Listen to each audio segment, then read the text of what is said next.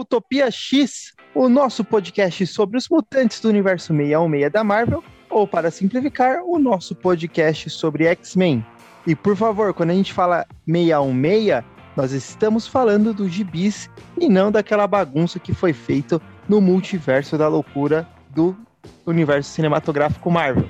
Hoje vocês vão ouvir um episódio da Era Claremont, mas além desse episódio, dessa mais do que consagrada fase, nós também fazemos episódios sobre os novos X-Men do Grant Morrison, a saga dos anos 2000, os filmes como nossos episódios é, sobre os filmes dos X-Men da Fox, os Novos Mutantes, Fênix Negra, tudo isso a gente já fez episódio.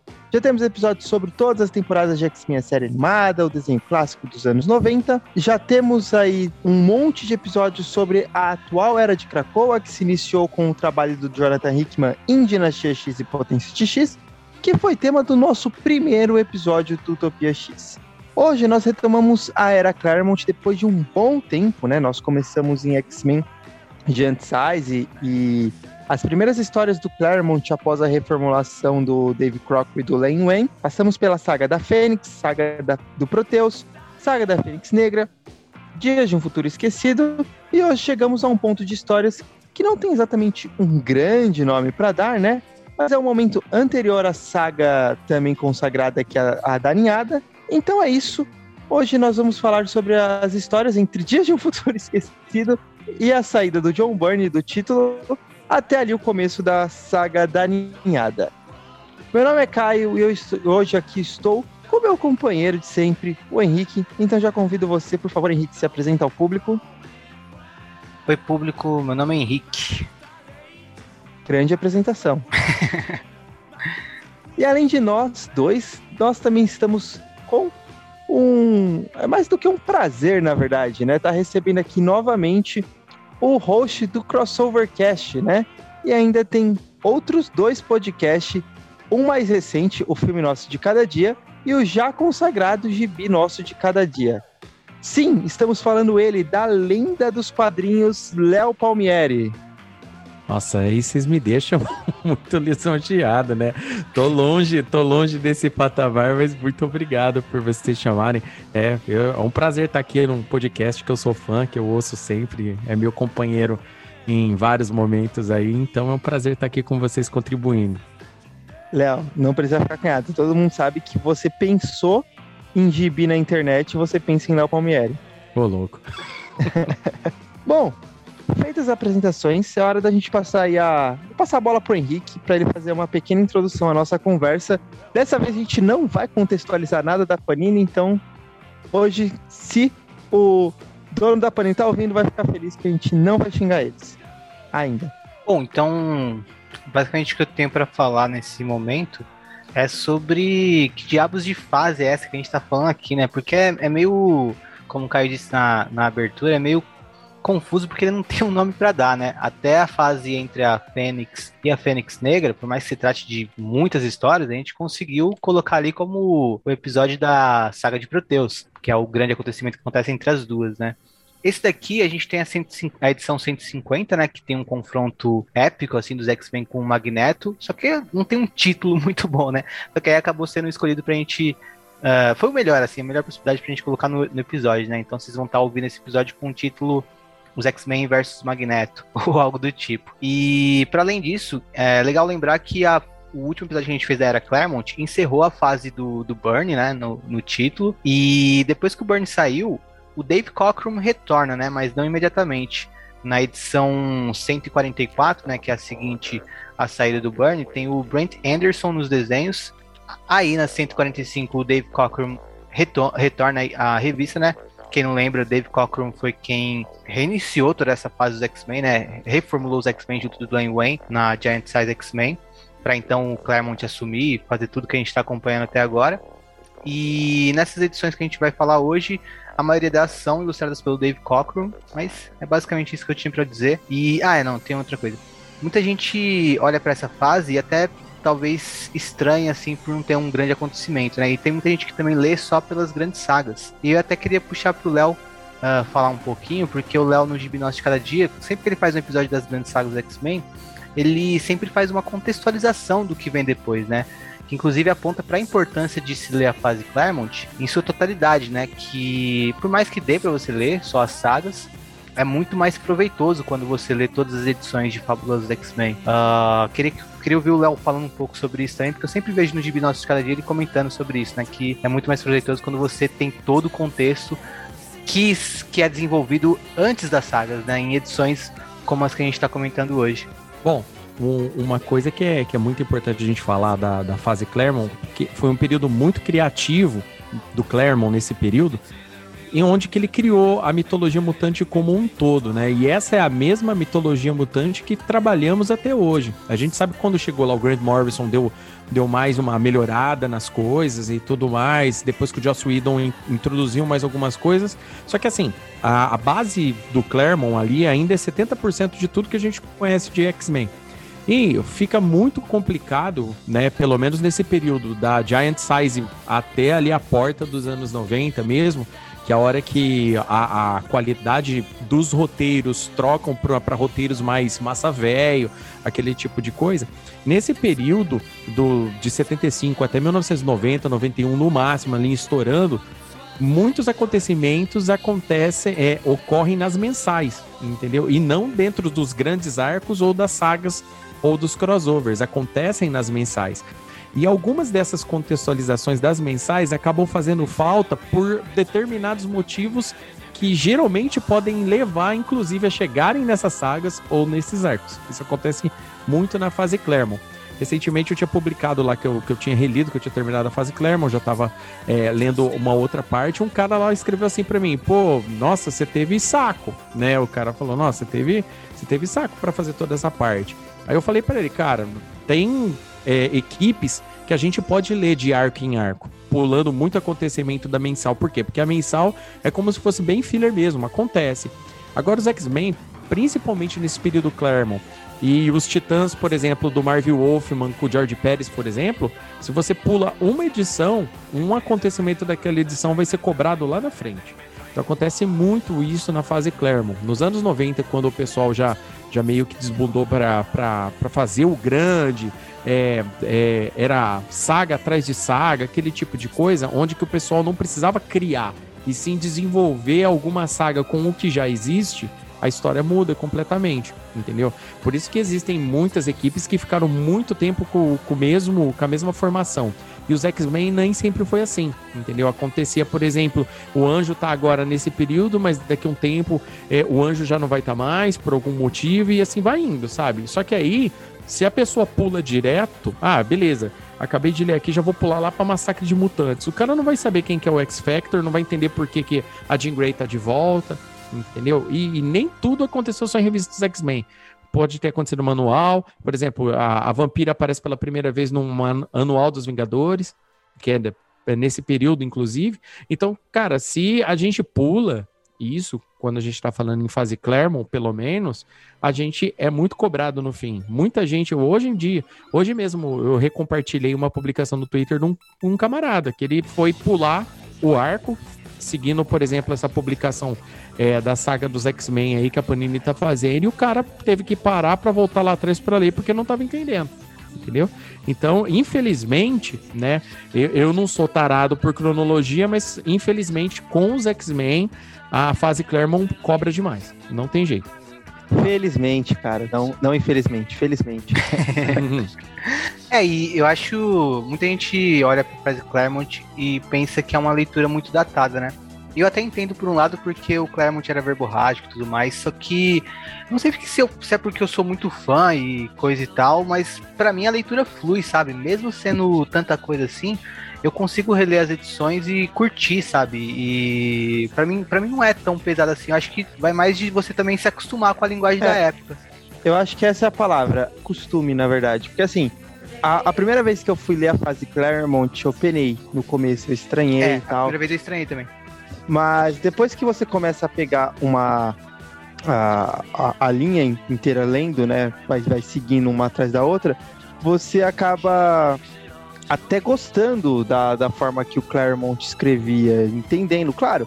É, não vamos falar que não é datado em alguns casos, porque é, é, é sim datado, mas não deixam de ser histórias ruins. Pelo contrário, ainda são muito importantes, como o Léo falou. É praticamente aí 60, 70% do que existe até hoje em X-Men tá tudo aqui. E também uma coisa, uma vantagem da fase Claremont é que nos anos 90 começou muito uma ideia de que ler X-Men é uma coisa muito complicada, porque você tinha que ler várias equipes. Mas é, nessa época, no final dos anos 70, né? Na verdade, todos esses 16 anos da, da era Claremont não são tão complicados assim, porque por mais que de, daqui a pouco surja os gibi dos Novos Mutantes, ele não chegava a conversar tanto com os X-Men, exceto nos crossovers, né? Quando começa a fase dos crossovers. Mas então, se você pega lá desde é, Gent Size ou e, Uncanny X-Men 94, ou Fabulosa X-Men 94, e segue até essas edições aqui que a gente vai falar hoje, passa pela saga da Ninhada e avança. É, acho que até a saga da Ninhada exatamente da saga da Ninhada, que é antes de Novos Mutantes. Você só tem que ler uma revista. E é, é assim, muita coisa do que a gente conhece hoje de X-Men tá tudo aqui nessas, sei lá, 50 edições, é isso? Né? 60, 70 edições, talvez. Não, não sei fazer conta, acho que é da 94 até a, a 170, acho que é isso. É, tem quase umas 80 edições, né? Mas acho que é, o costume é a chave, né? Eu acho que se você tá tentando ler Claremont pela primeira vez e nunca leu uma revista dos anos 70, dos anos 80, uh, e estranhou, eu acho que se você, sei lá, lembra que é outra dinâmica, sabe? As revistas que você lê hoje em dia realmente são muito mais intensas e rápidas de se ler, né? Mas lembra que é outra dinâmica e já tem uma paciência para leitura, né? Não, não, espere ler 50 edições em um fim de semana. Uh, lê, lê com, com maior paciência que eventualmente se acostuma ao ritmo de leitura. Para mim foi pelo menos assim. Né? As, meu primeiro contato foi realmente difícil. Eu achava datado e um pouco maçante, mas uh, depois de um tempo, até porque também eu peguei para ler. Por exemplo, X-Men eu peguei primeiro. Quando eu fui ler Homem-Aranha nos anos 70 anos 80, eu já tinha uma paciência muito maior, porque eu já sabia como que ia ser o ritmo da revista, sabe? Então já foi muito mais uh, proveitoso para mim. Então acho que depois que você se acostuma com revistas de certa época, você consegue até ser um leitor mais preparado para curtir publicações de diversas décadas, né? E não só da que você está vivendo. Acho bacana fazer uma tentativa de, de ler histórias assim. É, e acho que um ponto também interessante de você notar, lendo X-Men, é até o quanto que a escrita do Claremont evolui bastante, né? Por mais que as ideias dele é, sempre foram, assim, beirando o, ge o genialismo, né? Diga-se de passagem ali, porque ele pegava os personagens que já existiam e retrabalhava conceitos que você nem imaginava, tipo a questão do pai do Ciclope, uh, ou então o, o, o, Magneto, né? Dá um, dá um propósito legal pro Magneto. É, por mais que os conceitos dele já fossem bons já desde o começo, né? A continuidade dele também era muito boa desde o começo, planejamento, mas você percebe a mudança na evolução das histórias é, em questão de escrita para as histórias da década de 70 para as histórias dos anos 80 também, né? Isso é bem bacana. Claro que também muita coisa era influenciada pela, pela, pela década, né? Da, da cultura de gibi começar a ser uma cultura um pouco mais adulta, entre aspas, né? É, mas mesmo assim você percebe o quanto que o, o, o Claremont evolui na, na escrita. Não, um, eu só queria acrescentar que o, o Claremont, nesse período, né, a gente sempre gosta de lembrar disso, né? Todo esse período do Claremont teve também a ajuda do, do X-Office no final das contas, né? Ele teve um editor que sempre trabalhou muito bem com ele, né? O Jim Shooter durante um bom período foi muito bom com ele, o a, embora podar, podou bastante coisa, às vezes tomou partido em algumas coisas do próprio Burn e tal e tudo mais, coisas que irritavam demais o Claremont nesse período, mas quando entra Louise Simonson, é, escrevendo lá o, o, os Novos Mutantes, depois posteriormente o X Factor, a Inocente editando e tudo mais. Nesse período ele se deu muito bem com os desenhistas que trabalharam pós-Burn também, né? Os desenhistas é meio que traziam muito do que ele queria, porque assim, é muito quadro, né? É muita leitura, é muito, é bem, ele é bem verborrágico e ele foi ficando mais dinâmico conforme foi passando o tempo. Eu creio que no começo, quando ele queria contar as histórias, ele queria contextualizar demais o leitor na ideia que ele estava querendo jogar pro leitor, ó, oh, esse é um novo mutante, por isso acontece isso, isso, isso, isso, mas aquilo. Com o tempo, quando essa mitologia mutante que ele criou foi meio que se estabelecendo melhor, foi diminuindo esse tipo de coisa e passando mais para ação. Né? E o Claremont trouxe aí a, um, sagas aí que incríveis do, dos mutantes aí depois que foi só quebra-pau, entendeu? Então eu acho que eu concordo totalmente com o Caio nesse sentido. A, a mudança e essa dinâmica é, a, ocorreu de fato na, na, na, vida do Claremont aí e ele se tornou essa lenda que ele é hoje. Eu acho que é, só como último ponto, a gente avançar para as histórias, eu não sei se a gente já falou isso aqui, né? Mas assim, muitas das pessoas elas acabam não querendo é, ler essas histórias através de scan e essas coisas, né? É, eu não sei o quanto também, porque muitas vezes acho que assim, para o leitor fascinado de gibi, ele já conhece o Guia dos Quadrinhos, né? Que é um site que existe uh, aqui no, no Brasil, que ele praticamente cataloga todos os quadrinhos que é, são lançados, né, tanto mundialmente quanto aqui nacionalmente. E é bem legal para você que quer ter essas histórias, quer acompanhar as histórias através de alguma coisa física, né? Vocês procurarem pelo título original lá no Guia dos Quadrinhos, por exemplo, Uncanny, a gente vai falar da história dos X-Men 150, né? Se vocês procurarem lá Uncanny X-Men 150, vocês vão ver em quais é, revistas ela já, essa história já foi lançada no Brasil. Até para de repente você, caso queira comprar isso, tem é, tanto em formatinho quanto já foi lançada pela Panini, é, duas vezes pela Panini, inclusive, na X-Men Antologia e na coleção histórica Marvel's X-Men número 5, né? Então, é bem bacana vocês utilizarem esse site aí para dar, dar uma pesquisada, né? E ver aonde que foi lançado. Claro que se vocês derem uma desbilhotada na internet, vocês também encontram isso tudo por aí. Bom, então, vamos fazer um resumo aí. A gente vai separar o episódio em três blocos, né? A gente é, separou histórias mais interligadas para tá, pra tá fazendo. E aí a gente é, faz aí os nossos comentários a respeito das histórias. Primeiro a gente vai resumir do 144 até a 149, né? Fabulosos X-Men, 144 149 ou Uncanny X-Men. Essas edições elas encaminham para um grande confronto nessa edição que, que acontece nessa edição 150 que eu estava mencionando agora, né? E nelas a sombra do Magneto já começa a aparecer conforme vemos o professor Xavier que ele desconfia que o velho inimigo dos X-Men pode estar se preparando para um retorno. Na edição 144, a gente vai acompanhar o Ciclope longe dos X-Men. Ele se junta à tripulação de um barco pesqueiro e tem um confronto com um demônio chamado Despair, o aqui acho que talvez tenha sido traduzido como desespero. Nessa edição também aparece o Homem Coisa. E é uma edição muito importante para os fãs de Scott, porque em determinado momento ele tem de confrontar seus traumas e o vemos lidando com seus sentimentos pela Jean, agora morta, reaparecendo em memória, conforme o desespero tenta quebrar o espírito do antigo líder dos X-Men. E também vemos um flashback de quando seus pais teriam morrido e ele se salvado junto de seu irmão Alex. Toda essa história tem a participação de um novo interesse romântico do Scott. Na verdade, é a moça que se interessa romanticamente por ele primeiro, né? O nome dela é Lee Forster. E ela era comandante do barco pesqueiro. Teve seu pai morto e a sua casa destruída na edição 144 e na edição 145 Alice e Ciclope acabam numa ilha próximo ao Triângulo das Bermudas. Posteriormente, eles descobrem que Magneto está nessa ilha e lá fica sua nova base. Mas e os X-Men? Eles primeiro estão consertando os estragos feitos pela Batalha da Kit teve no Natal, né, que aconteceu na edição 143, e a gente já falou sobre ela no nosso episódio de Dias de um Futuro Esquecido.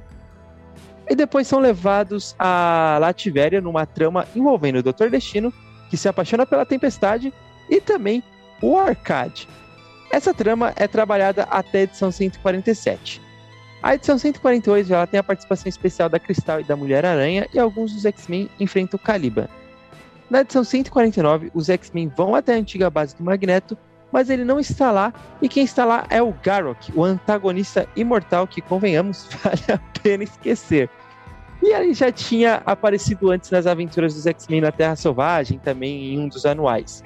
mas a edição parece ser só uma forma de criar mais tensão para o que vem na edição 150. E aí sim, um confronto que vai valer muito mais a pena falar sobre. Mas enfim, o que, vocês acharam desse período aí entre os X-Men 144, uh, uh, os fabulosos X-Men 144 até a 149? Bom, é, é aquela coisa que eu falei para vocês, né? Se a pessoa não leu vários eventos, a pessoa acaba meio que ficando por fora. Por exemplo, o Garrock aparece lá atrás na fase do Claremont Coburn, lá 78, 79, sabe? Lá na, na fase do, do encadernado do Magneto Triunfa, pra galera que compra encadernado hoje, né? Eu não sei qual Uncanny X-Men exatamente a gente tá falando, mas é, é lá atrás.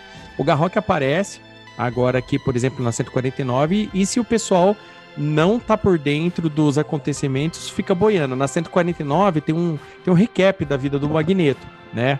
Inclusive tem lá a história do Mutante Alpha, Eric Scarlatti, como é que foram os primeiros confrontos lá com a Irmandade dos Mutantes e tudo mais. Então, esse tipo de coisa, entendeu? Às vezes, se a galera pulou esse tipo de coisa, às vezes fica muito vago, sabe? A explicação, pô, mas beleza, o cara voltou com os poderes na plenitude, mas por quê? Quem quer Eric Scarlatti? Por que que isso aconteceu? Né? Então, é, e essa, essas histórias, assim, que elas que ela com, com relação à arte, a única coisa que eu tenho para reclamar, eu gosto muito dessas histórias é, da 144, eu, eu gosto muito desse período todo, mas a única reclamação é que a arte do Burnie, né, é, tava, era muito impactante para o período. Então, quando volta para outros desenhistas, embora eu goste muito do Dave Cockrum, é, é, acaba a gente sentindo um pouco falta daquela dinâmica que o, que o John Byrne tinha para desenhar, né? Mas essa fase é bem legal. Aquele arco do, do Arcade enganando eles para fazer eles enfrentarem o Dr. Destino é muito legal, né? Essa, toda essa, essas aventuras do Ciclope Cali Forrester, passando por, por, é, por naufrágio, indo parar dentro do, de um local escondido e depois descobrir que isso daí é uma base do Magneto, por exemplo. Tudo isso daí é bem legal, sabe? Eu acho que. E, e também a dinâmica da Kit Skycreep, porque nesse período ela quer impressionar o, o Xavier, né? Ela quer mostrar pro Xavier que ela tá pronta para isso. E, e, ao mesmo tempo ela troca o uniforme, ela quer chamar a atenção dele. A Iliana já tá junto com os X-Men, né? A, a Iliana criança ainda, ela já tá vivendo lá na mansão. Então é, é uma fase bacana que prepara para o próximo grande arco, que é o arco da ninhada, entendeu? Então seria muito interessante para a galera procurar aí e, e ler essa fase, porque ela é bem legal. Ela é bem fantástica mesmo, estilão Marvel, aí começo dos anos 80 aí, porque é bem legal. É, aproveitando isso que o Léo falou, antes que eu esqueça, né? Esqueci de colocar no resumo que a Eliana, ela vai pra Mansão X justamente por conta dessa trama do, do arcade com o Doutor Destino e tudo mais, né? Ele, o, o arcade ele sequestra, né? Alguns alguns humanos, é, todos humanos, né? Nenhum mutante. Ele sequestra humanos, ou seja, quem não teria poder para se defender, né? Contra as armadilhas dele. É, na verdade, é aquela capanga do arcade que faz esse sequestro. Senhorita né? Locke. É. E para fazer com que os X-Men vão resgatar ele, entre aspas, lá na Lativéria, porque ele não estava preso, né? Ele só estava lá, sei lá, tirando férias com o Dr. Destino. E acho que e nisso que a Iliana vai parar na Mansão X, né? Porque ela estava na Rússia até então. E isso que o Léo falou do, da arte, eu acho que é um, um dos pontos fundamentais aqui, porque realmente, uh, mesmo que a gente goste do Cochran, eu também gosto, mas é realmente uma coisa que dá uma quebra, né? A gente sair da arte do Burnie, inclusive para mim a arte do Burnie nos X-Men é, é, a melhor do Burnie, sei lá. Uh, eu, eu, já vi o Burnie em, outras, em outros, outros títulos, mas eu nunca fui tão encantado pela arte dele quanto na fase que ele tava com o Claremont ali nos X-Men. Pra mim, ele tava fantástico mesmo. Impressionava. E aí, passar da, da arte dele para outro artista dá uma quebra mesmo, né? Até pela diferença de estilo e tudo mais, né? O, o jeito que o Bernie contava as histórias do Claremont era peculiar, até o jeito que o Bernie contava as próprias histórias, né? Porque ele estava também muito envolvido no roteiro, é, em determinado ponto ele começa a se envolver cada vez mais, né? E isso até gera intriga entre ele e o Claremont. E então acho que realmente é uma das coisas que também dá um baque quando a gente vai pegar para ler essa fase. Se a gente tá vindo da, da saga Fênix, da saga dos Proteus, da saga Fênix Negra, é, muda um pouco a dinâmica quando sai o Burnie E eu, eu acho que a arte do Cockrum, inclusive, melhora depois da 150. Uh, eu acho que ele vai evoluindo nessa fase que a gente está comentando aqui hoje, e depois da 150 começa a ficar ainda melhor, né? Eu acho a arte do. A arte da 144, que é o mesmo desenhista que faz. Eu acho que é o mesmo desenhista que faz Deus Ama e Homem Mata, né? O Brent Anderson. É ele, é do Brent é ele, Anderson. Né? É. Eu, acho, eu acho a arte dessa edição apesar de ser um estilo bem diferente do estilo que ele vai colocar ali em Deus Ame e Homem Mata, né? Mas eu acho a arte do Brent Anderson nessa 144, que é a história do Homem Coisa, que aparece esse vilão, né? O Desespero, o Despair. Uh, eu acho a arte ali espetacular, sabe? Mas ainda assim, eu só consegui achar espetacular quando eu parei para olhar com calma o gibi. Porque quando eu comecei a ler, ainda tava na, naquilo de, hum, não é a arte do, do, do. Então eu tava ainda com a arte do Burn na cabeça. Só que aí quando eu fui olhar com mais calma, as páginas da 144, eu pude apreciar melhor. Então, uh, acho que demora um pouquinho pra gente se distanciar do que a gente estava acostumado nas edições anteriores, né? Que era a arte do Burn. E a, a arte da 144 pra mim é, é espetacular, é uma história de terror, né? Pela arte, principalmente, é uma história de terror. E é bem impactante, tem momentos que a gente realmente se sente mais próximo até do Ciclope, porque a arte te puxa para a história, né? Tem imagens ali bem impactantes, como a dos X-Men, meio zumbis ali, né? Por mais que eles fossem robôs X-Men na, na cabeça do Ciclope, eles estavam meio zumbis ali, é, bem assustador, tipo... Eu curto pra caramba, acho que de todas as edições que a gente fala aqui, é, até a 149, a arte da 144 é a mais impressionante para mim. E uma coisa que eu até comentei com o Caio quando eu tava relendo essas histórias, uh, aí também, antes de falar pontos negativos, ficar em algum, alguns pontos que me incomodam, uh, para além dessa quebra na arte que me causa um, um, um, um, leve incômodo assim a princípio, mas depois eu volto a me acostumar com a arte do, do Cochrane e consigo curtir e também vejo que ele evolui conforme as histórias. Uh, uma coisa que me incomoda é quando eu pego, um personagem de quadrinho assim, de super-herói, tipo Ciclope aqui, né? Que saiu do contexto super-heróico e foi tentar viver uma vida normal, pacata. E, e aí foi. acaba num, num, numa trama com um demônio e o Homem-Coisa, e depois ele é, tá num barco e o barco naufraga, ele vai para na ilha do Magneto. Acho que esse um monte de coincidência me incomoda um pouco quando o herói tá saindo dessa vida de super-herói, tentando vi viver uma vida comum. É como se, sei lá, se o Ciclope fosse virar chapeiro numa padaria, eu acho que essa padaria ia ser invadida por Skrull, sei lá, sabe? Então, esse, esse tipo de coisa me incomoda. Só que o Caio deu um, um, um bom argumento para eu relevar meu incômodo, né, Caio? Sim. Não, eu comentei com você que, tipo, se você mora no universo 616, até ir na padaria é perigoso, assim, tipo, você vai estar na padaria, daqui a pouco você vai se ver no meio da guerra, tipo, entre o Homem Titânico e o Homem-Aranha, tá ligado? é, considerando que é o universo meio meia, eu já falo, não, é, faz sentido, faz sentido esse monte de loucura seguir acontecendo, mesmo com o cara tentando viver uma, uma vida pacata. E aí meu incômodo já diminui. Mas uma coisa eu tava que eu acho... lendo, Eu tava lendo essa, essa, essa revista dos Eternos do Gillan agora, tanto é que tem uma, tem uma cena muito boa que o Icaris, ele tá, tipo, sobrevoando a casa, tipo, de, um, de uma criança, né, vendo, e, tipo, ninguém mais fica impressionado, tipo, ah, ah lá, um super-herói alienígena aqui tá sobrevoando minha casa, que chato, vai embora, tá ligado? É tipo isso o universo 66, assim, tipo, você tá virando a esquina, você vê uma explosão, é dois super vilões se, se tretando, você vai tirar férias com a sua família, a praia vira um vulcão. É, é loucura. é, faz sentido. Mas você, Caio, você curte essas histórias? Cara, muito. É, eu, até, eu até tava dando, enquanto vocês estavam falando, né? Tava dando uma olhada aqui. Primeiro que o Léo tinha comentado que o Garok já tinha aparecido nas histórias dos X-Men, né? Realmente, ele apareceu lá na história do Fabuloso X-Men 115 e 116. A gente também tem episódios sobre que a gente fala lá no, na saga de Proteus, sobre uhum. essas histórias. Uh, só que não foi a primeira aparição dele nessas histórias. Que loucura. Ele, tinha, ele já tinha aparecido em Astonish Tale número. Aliás, Astonish Tales número 2. Nem sabia. Para mim era uma criação que tinha sido ali para as histórias dos X-Men mesmo. E esse Despair, né? O, o, o desespero aí, ele também é um outro personagem que já tinha aparecido antes. A primeira aparição dele foi no Marvel Team Up número 68. Claro que eu tô usando o Marvel Database para buscar essas informações, tá, gente? Pelo amor de Deus. Longe de mim ser qualquer enciclopédia. Você não é o Von Deus, né, cara? Ah, não. O Von Deus é outro nível, bicho. Você tá doido, é né? insano. Você- você- Lenda é o Von Deus, bicho. Aquele lá manja. Lá manja muito, cara. Manja muito.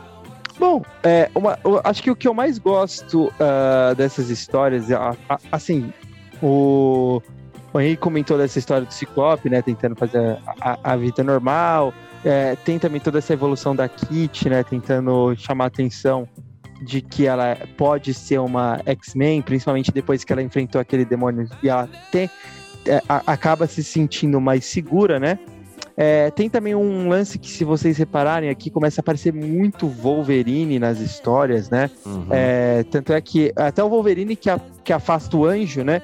A gente até tinha comentado aqui no começo, o anjo tá na equipe, Ah, e aí bem- depois da luta do Doutor lembrado. Destino, ele vai embora porque ele acha que o Wolverine ele é um assassino, né? Tipo, não quer conviver com o Wolverine perto. Ele acha que o, o, o ideal dos X-Men tá muito longe. A Tempestade até traz a, a ideia de que ela até concorda com o Anjo de que o Wolverine é um cara perigoso, mas se eles não podem salvar um amigo como o Wolverine, quem são eles para se intitularem heróis, né?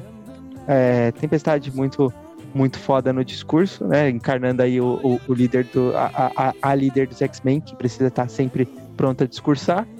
Ah, outra coisa também que é interessante é a própria Tempestade, que aqui também começa de novo a mostrar o quanto que ela é poderosa. E isso é muito foda se você pegar pra época, que é a década de 70, né? Ah, Na verdade, já é a década de 80. É, começo dos anos 80, 81, eu acho que essas histórias eram. É, o quanto que era foda você colocar primeiro uma mulher como protagonista e líder de uma equipe é, de histórias em quadrinhos, ainda mais uma mulher negra. E ainda falar que, além de ser líder, ela é a personagem mais forte da equipe. Então eu acho isso muito foda. E a forma que ela que é mostrado os poderes da tempestade, ninguém, absolutamente ninguém, consegue questionar ela, consegue questionar, falar assim, ah, era forçação de barra, nem nada disso. Pelo contrário, eram muito bem construídas histórias e ela era muito foda como personagem, como líder, como tudo. Caiu como uma luva essa questão depois do Ciclope ter saído e ela ter chegado. E até também é legal ver os, o, o lado é, inseguro da tempestade para determinadas coisas. Por exemplo, ela, de, muito do tempo aqui, ela confronta o fato da Kitty Pride gostar muito da professora de dança, a Stevie, Won- é, é Stevie Hunter, né? É, ela, ela gosta muito, a Kitty gosta muito da Stevie Hunter e a Tempestade sente um certo ciúmes dela, mas ela ao mesmo tempo entende, ela fica o tempo inteiro admitindo esses ciúmes, até para confrontar os sentimentos dela. E por último, fazendo uma palhinha aí pro Claremont, né, uma coisa que eu é, sempre gostei muito de quando eu, eu li essa fase, né, desde a primeira vez que eu li essa frase, essa fase, é a questão da continuidade e como que ele já ia preparando as histórias e ia dando pequenos indícios do que ia acontecer lá na frente. Então tem esse lance que é, o Henrique até colocou aqui no roteiro, né, que Xavier fica percebendo o quanto que a, a, a, tá, tá tendo alguns distúrbios magnéticos, ele, o, o Xavier não tá conseguindo alcançar as mentes de uma coisa muito é, distante, né? Ele não consegue usar os poderes telepáticos dele para algumas distâncias maiores, e aí ele percebe que isso é um magneto, então você sabe que a qualquer momento o magneto vai aparecer. Ah, também, aqui, quando o Ciclope enfrenta o Homem-Coisa, ele tem um flashback de quando ele é, perdeu os pais dele, né? E isso também já, já começa a remontar que daqui a pouco vai ter uma história contando sobre o Ciclope e o pai dele também nessa. É, é um pouco depois, acho que é na 154 ou 156 ou 157. Então já, já começa a ter essa introdução. Então eu acho muito bacana o quanto que o Claremont ele tinha esse cuidado já com a cronologia, né? E quanto que ele preparava as histórias. O ne- negócio que você falou do anjo foi bem lembrado, porque eu queria muito falar disso eu ia acabar esquecendo. Porque o anjo realmente sai por conta do Wolverine, né? O anjo não gosta do Wolverine, tá ali falando, não, o Wolverine é um assassino, ele é um idiota, ele não é um herói, não devia estar aqui, eu não quero fazer parte de um grupo que tem o Wolverine como um integrante. E a Tempestade fala tudo o que você falou e tudo mais, né? Eu acho que esse é, esse é o gran- grande fio temático dessa fase de histórias, ah, principalmente culminando na próxima edição também, na 150, que. E também é, é continuado nas, nas, seguintes, né? Mas tem sempre uma discussão de uh, do quanto os X-Men devem ou não julgar o próximo, né? Julgar ou acolher, sabe? Fica sempre nessa. Uh, até mesmo a Tempestade, daqui a pouco a gente vai falar da 150, ela tem um momento assim com o Magneto, né? Isso que ela pensa sobre o Wolverine, ela também tem uma reflexão parecida sobre o Magneto. Uh, de não enxergar tão preto no branco, né? Perceber os sons de cinza, perceber que por mais que alguém talvez tenha uma natureza diferente, ou tome uma atitude diferente, ou pense diferente dela, ainda assim é, ela não quer se afastar dessa pessoa, e sim se aproximar dela e tentar acolher, sabe? Como é ela aqui com o Wolverine. Acho bem legal que, que tenha isso, até porque a figura da vampira tá se aproximando vai ser a mesma coisa, né?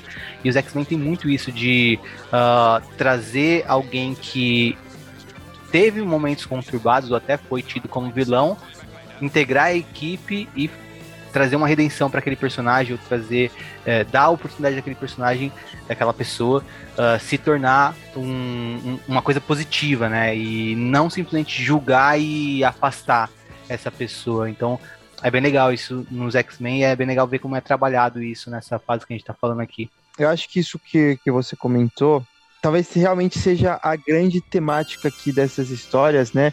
E eu acho que isso é o grande ponto diferencial, talvez, da, da Tempestade pro Ciclope como líder dos X-Men, né? O Ciclope é mais prático de enxergar um pouco mais preto no branco. Que a Tempestade, ela é muito mais trabalhada nessas zonas cinzentas, né? Tanto é que o Ciclope, durante muitos anos, ele nunca aceitou o Magneto, né? Mais pra frente, quando o Magneto, ele tem o julgamento, né? E aí ele é inocentado, e aí ele quer entrar para liderar os X-Men por causa que o Xavier pede para ele os X-Men aceitam, mas o Ciclope não. Ele tipo, acha que tipo, jamais o Magneto poderia é, ser herói. Tudo bem que o Ciclope viveu muito mais é, lutas contra o Magneto durante a sua adolescência, né? Cresceu lutando contra o Magneto. Ele vê o Magneto como. Assim como o, o, o Ciclope vê o Magneto como um, um grande inimigo, é mais ou menos parecido com que a Kit via a Emma Frost, né? Até, claro. É a mesma era... coisa, parecido. É a, a, era moderna que elas viraram amigas, mas a, a Kate sempre viu a Emma Frost como uma, uma pessoa a se temer, né? Ver ela na a face da maldade. O Ciclope sempre viu o Magneto como a, a face da maldade. Eu não sei se o Léo quer comentar mais alguma coisa, mas eu só queria fazer uma correção que eu falei num episódio anterior aqui, mas não era nem daqui da fase Claremont, era da atual era de Krakoa, né? Nesses últimos episódios agora que a gente lançou, em que o Doutor Destino ele encontra a Tempestade, né, em, em Araco. E eu tinha mencionado que o Doutor Destino já, te, já quis casar com a Tempestade, né? Mas aqui eu fiz uma pequena confusão. Mais pra frente tem uma história do Drácula querendo casar com a Tempestade, não uhum. no Doutor Destino. O Doutor Destino, ele só se sentiu é, atraído não só pela beleza, como também pela, pelo poderio da Tempestade, né? Como a, a mulher uh, forte, poderosa, inteligente e semideusa, e tudo isso ele acabou se sentindo atraído, o que não é pouca coisa, porque para impressionar o destino tem que ser muita coisa. É. É bem engraçado essa, essa história do destino, é, gamando na tempestade, que ele fica realmente meio apaixonadinho e tal. Mas é. É uma história que eu não gosto muito, mas a parte do. do essa do Destino. Essa do Destino, do arcade, eu não gosto muito de, de, dessa trama. Eu achei meio boba, mas a parte do Destino com a Tempestade se envolvendo ali, eu acho bem legal. Só que quando tem a história do Drácula, eu acho mais bem desenvolvido. Mas é. É, é curiosa, né? pelo menos, essa história do Destino com a Tempestade. E é engraçado ver ela sendo retomada. Assim, retomada não, né? Mas referenciada na, na era atual. Divertido. Olha, uma coisa que a gente tá falando da tempestade, né? Eu não julgo, né, o Doutor Destino por se apaixonar pela tempestade, né? A tempestade, de longe, na fase Claremont, é a personagem que mais cresce, né? Assim, e quando a gente fala cresce, é que o desenvolvimento dela total dentro da fase foi a personagem que mais se desenvolveu, né? Tem muita gente que vem com papo de Wolverine, que, cara, o Wolverine pode ter até feito mais sucesso, o Wolverine ganhou uma revista solo, trabalhou outros roteiristas junto e tudo mais, mas, cara, quando você pega os 16 anos de Claremont escrevendo, a Tempestade, desde aquela moça adolescente do Quênia que não conhecia nada, até se tornar uma líder de campo dos X-Men experiente, que tem que fazer escolhas difíceis que a gente vê lá nos anos 90, lá, entre escolher se ficar com o Ford ou ficar na liderança dos X-Men, por exemplo, você vê que, que pesa muito, né? A construção da menina para mulher, né? Então, isso tudo acontece nesse período. E ela sempre foi poderosa, ela sempre foi uma mutante poderosa. O poder dela sempre foi, foi de colocar medo no coração dos inimigos, né? Uma coisa também que é legal a gente ver nessa fase é o Banshee trabalhando com a galera, mas sem utilizar os poderes dele, né? Porque o Banshee né? Lá atrás, de novo. Por isso que eu falei, ó, não pode, não pode perder. Isso que eu falo, tem que ler tudo lá atrás, por causa disso daí. O Banshee lá depois do confronto com quando eu, os X-Men vão pro inclusive Japão. Foi, inclusive foi nessa luta contra o Garrock mesmo que ele perdeu os poderes. A primeira aparição do Garrock. Na, né, na, verdade, na verdade, ele perde os poderes quando eles enfrentam o Moses Magno. Lá naquela, naquele vulcão. Que ele vai explodir um vulcão lá no Japão né? Uma, vai fazer a ilha se desprender. Aí o Banshee, para controlar o, o, o, a frequência do, do esquema, ele grita a, o máximo que ele pode. Aí ele ah, evita que, é que, que, aconteça essa catástrofe aí. Né? Mas lá do Garok, quem, quem enfrenta o Garok soltando todo o poder é, é o Ciclope. É, o Ciclope. Ah. Os dois, um joga o raio um no outro. Fica um tempão jogando raio, jogando raio. A cabeça do, do Ciclope até sente que vai explodir, aí rola uma explosão por causa desse confronto. Aí a tempestade... É, não, eu confundi, eu acho que foi por causa do, do vulcão, né? Porque o Banshee, ele, ele fica lá... É, os dois combates são no meio do vulcão. No meio do é, vulcão, É, é por isso, é... Mas, ó, é, é, é, muito legal esse tipo de coisa, porque, assim, são, são coisas lá do passado. Inclusive, um dos primeiros traumas quanto a X-Men, por exemplo, da Tempestade, que, que é uma falha, que ela considera uma falha, foi que ela tentou salvar o Garok, né? Da, porque ela achou que o Garok morreu. Ela foi tentar salvar ele porque ele estava caindo no abismo e não conseguiu por causa da erupção vulcânica. E a Tempestade se sente aliviada agora quando ela reencontra o Garok novamente, entendeu? Ela meio que, que se perdoa desse, desse fardo, né? Porque ela ficou é, bem triste com esse acontecimento. Mas se o, o leitor, não, o ouvinte, não, não, pega lá daquela parte para ver todo esse trabalho, por isso que eu falo, os personagens vão sendo trabalhados, né? Os personagens crescem como um todo. O Wolverine, ele parece ser mais constante porque o Wolverine de todos é o mais velho e o mais experiente. Entendeu? O Wolverine, ele já sabia trabalhar, tanto é que mais lá na frente, depois, vai chegar uma parte lá onde que o próprio Ciclope vai virar pro, pro Xavier e vai falar: é, o Charles, não adianta ficar pressionando o Wolverine porque ele é experiente, ele já sabe utilizar os poderes dele, ele sabe o que ele tem que fazer. Quem tem que. A equipe que tem que acabar treinando meio que em volta dele. Né? Tanto é que o Wolverine ficou famoso com aquela edição no meio da saga da Fênix Negra por causa disso, porque sozinho ele foi lá e libertou a equipe porque ele sabe se infiltrar, ele sabe trabalhar, esse tipo de coisa. Então, nesse período, o Wolverine ele foi ganhar, ganhou esse status quo, mas ele não teve esse desenvolvimento absurdo, né? Te falam que mais fim dos anos 80 para começo dos anos 90 que a gente começou a ver desembrenhar o passado do Wolverine, entendeu? Mas aí nesse período agora que a gente está falando, é o desenvolvimento da equipe como um todo, o Colossus tendo um, um, um, um desenvolvimento bacana pra caramba. O Xavier, nesse período, tendo, tendo muito mais relacionamento interpessoal com, com o pessoal depois da, da correria que foi essas sagas aí da Fênix Negra, aquele um ano que eles ficaram todos longe, ele ter ido para Chiar, ele voltar de Chiar, sabe? Então, esse tipo de coisa nesse período, inclusive nessas edições até a 149 aqui, é muito importante para o leitor aí contextualizar esse desenvolvimento da equipe, desenvolvimento da própria kit também. É isso mesmo, cara. Acho que, tipo. É, não tem nem o que acrescentar, porque realmente é, é, é o, o, foco ali do, do desenvolvimento do Claremont nos personagens, cara, é maravilhoso você acompanhar.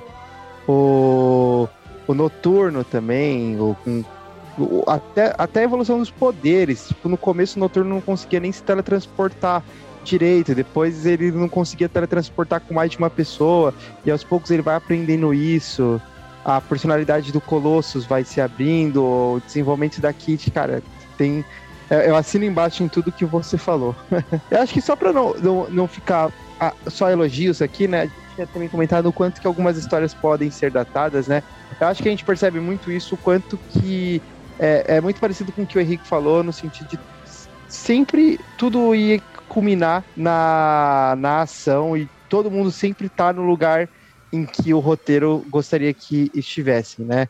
Por exemplo, do nada o Ciclope tá lá no, no, no navio lá com a, com a Lee Forster, o navio ele é, naufraga, acho que isso até acontece em off-page, né? Nem mostra, e ele vai parar exatamente na ilha do Magneto.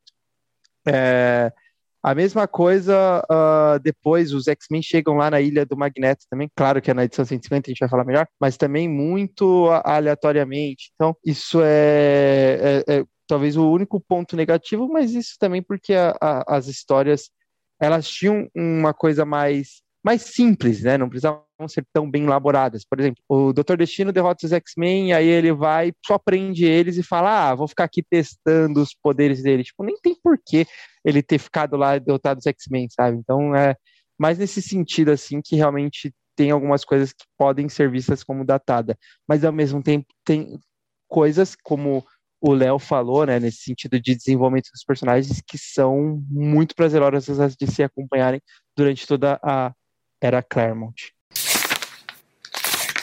Fabulosos X-Men 150. Essa, como eu falei, é uma edição especial em dobro de páginas, né? Nela, o Claremont primeiro retoma um Magneto bem parecido com o que o mundo viu nas páginas dos X-Men de Stan Lee e Jack Kirby, mas conforme avançamos as páginas, percebemos que a ideia de Claremont é aprofundar o personagem. Ele ameaça os líderes mundiais, pede que eles desistam de seus armamentos nucleares e entregue o controle do mundo a eles. Aquela coisa toda vilão megalomaníaco que a gente já viu por aí várias e várias vezes. Os russos o enfrentam, mas logo percebem que não conseguiriam derrotá-lo. Magneto repele os mísseis que eles lançaram e destrói um submarino russo. Como a gente sabe, o Ciclope já está lá com o Magneto e com ele está também ali Forrester. Os X-Men também chegam à ilha despercebidos. Eles tentam atacar o Magneto sem que ele perceba, mas logo há um confronto. O que eu não contei é que o Magneto ele tem um dispositivo que bloqueia os poderes dos mutantes na, na, na ilha. Menos o dele, porque o poder dele segue normal. Então parece uma batalha perdida. Ele primeiro enfrenta a tempestade, derrota e pensa que matou ela, mas ela sobreviveu. Enquanto ele estava confrontando o resto dos X-Men, Tempestade quebrou vários dos seus computadores e fez com que o inibidor de poderes da ilha parasse de funcionar. E aí a briga se equilibrou. Porém, o Magneto ele é muito forte e ele seguiu triunfante no decorrer da batalha mesmo assim. E aí o jogo só virou quando o Magneto, enfurecido ao ver a Kit Pride deletando todos os dados que ele tinha em seus computadores, atacou a jovem. Enquanto ele atacava ela, ele percebeu que se transformou num monstro.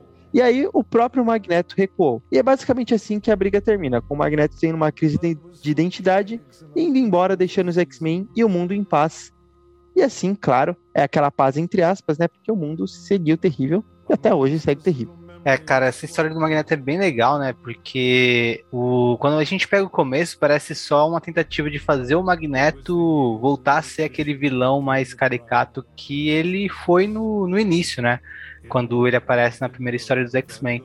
E a gente começa com ele assim, triunfante, numa, numa página inteira, de pé e tal, já falando com os líderes do mundo, né? Na página seguinte mostra os líderes do mundo reagindo enquanto ele fala, ele uh, ameaçando eles, né? E aí você pensa, tipo, putz, de novo aquele vilão megalomaníaco, você até desanima, né? Se você é um leitor atual do, do, do Magneto e queria ver ele sendo bem trabalhado e não como uma caricatura ou sei lá. Uh, só que aí conforme você vai passando as páginas, você vai vendo que ele tá fazendo aquilo porque ele não aguenta mais viver num mundo onde uh, ele e aqueles iguais a ele sofrem tanto por conta de injustiças e ele quer, assim, acabar com isso imediatamente, né? E da forma mais tirana possível. Então, o que ele quer fazer é errado, só que ao mesmo tempo a gente vai percebendo que ele não é um, um cara do mal igual o pica-pau, sabe? Tipo, ele, ele tem suas razões, suas motivações, ele tem um entendimento da vida de uma forma aprofundada, né? Para além do, ah, eu quero dominar o mundo porque eu sou melhor do que todo mundo, sabe? Tipo, não é só isso. E é bem legal ver como,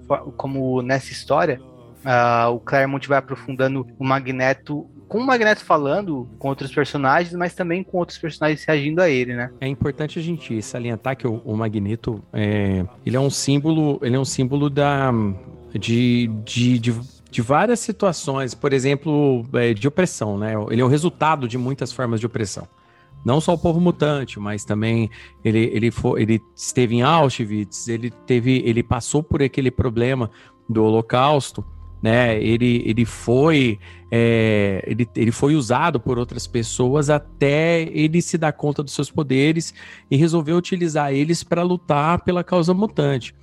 O problema é que o Magneto, ele é muito semelhante com aquelas pessoas que só, pelo menos nesse período, que só sabem responder mediante violência. Tipo, a pessoa aprendeu violência a vida inteira e na hora que ela tem a chance de mudar o mundo, ela quer mudar com violência, né? E acontece isso com o Magneto. Quanto a vocês disserem, eh, dizerem sobre eh, ele ter aquela parada mais canastrona, daquele período mais sessentista que acontece aí, um pouco diferente do que estava, por exemplo, na fase do Magneto Triunfa, ali da, da fase Claremont Burn, nesse período aí, é, é importante a gente lembrar que o Magneto, ele só dá ultimatos quando ele tá com a segurança de que os X-Men não vão impedir ele, pelo menos com a confiança em si, em si. Aí, no caso, ele estava protegido pelo campo de força que inibia poderes, né? Lá na época da fase do Burn, ele tinha capturado os X-Men colocado dentro de um vulcão, né? Dentro de uma, de uma plataforma, é um vulcão lá, lá no Alasca, tal e tudo mais lá no, no nos polos. Eu não lembro se é Polo Norte ou Polo Sul agora. Mas um, nesse período aí, ele sai dando ultimatos, ele sai atacando bases militares, por quê? Porque ele considera que os militares causaram. É, tudo começa de forma bélica. Né? E o Magneto, ele dá o ultimato mediante as armas nucleares aqui nessa história. Né, como a gente pode ver, como os meninos aí já explicaram. Eu acho assim que o, o, mais legal dessa, dessa história como um todo é todo esse conflito do, da pessoa que viveu acreditando numa causa o tempo todo e de repente vê refletido o monstro que ele combate no espelho. Eu acho que é a parte mais importante dessa história, é. do meu ponto de vista. E esse é o ponto para começar a levar o Magneto para outro caminho, né? E a partir daqui o Claremont já vai trabalhar o Magneto nas próximas aparições dele com muito mais profundidade, né? Acho que é um ponto de virada no, na, no histórico do personagem, né?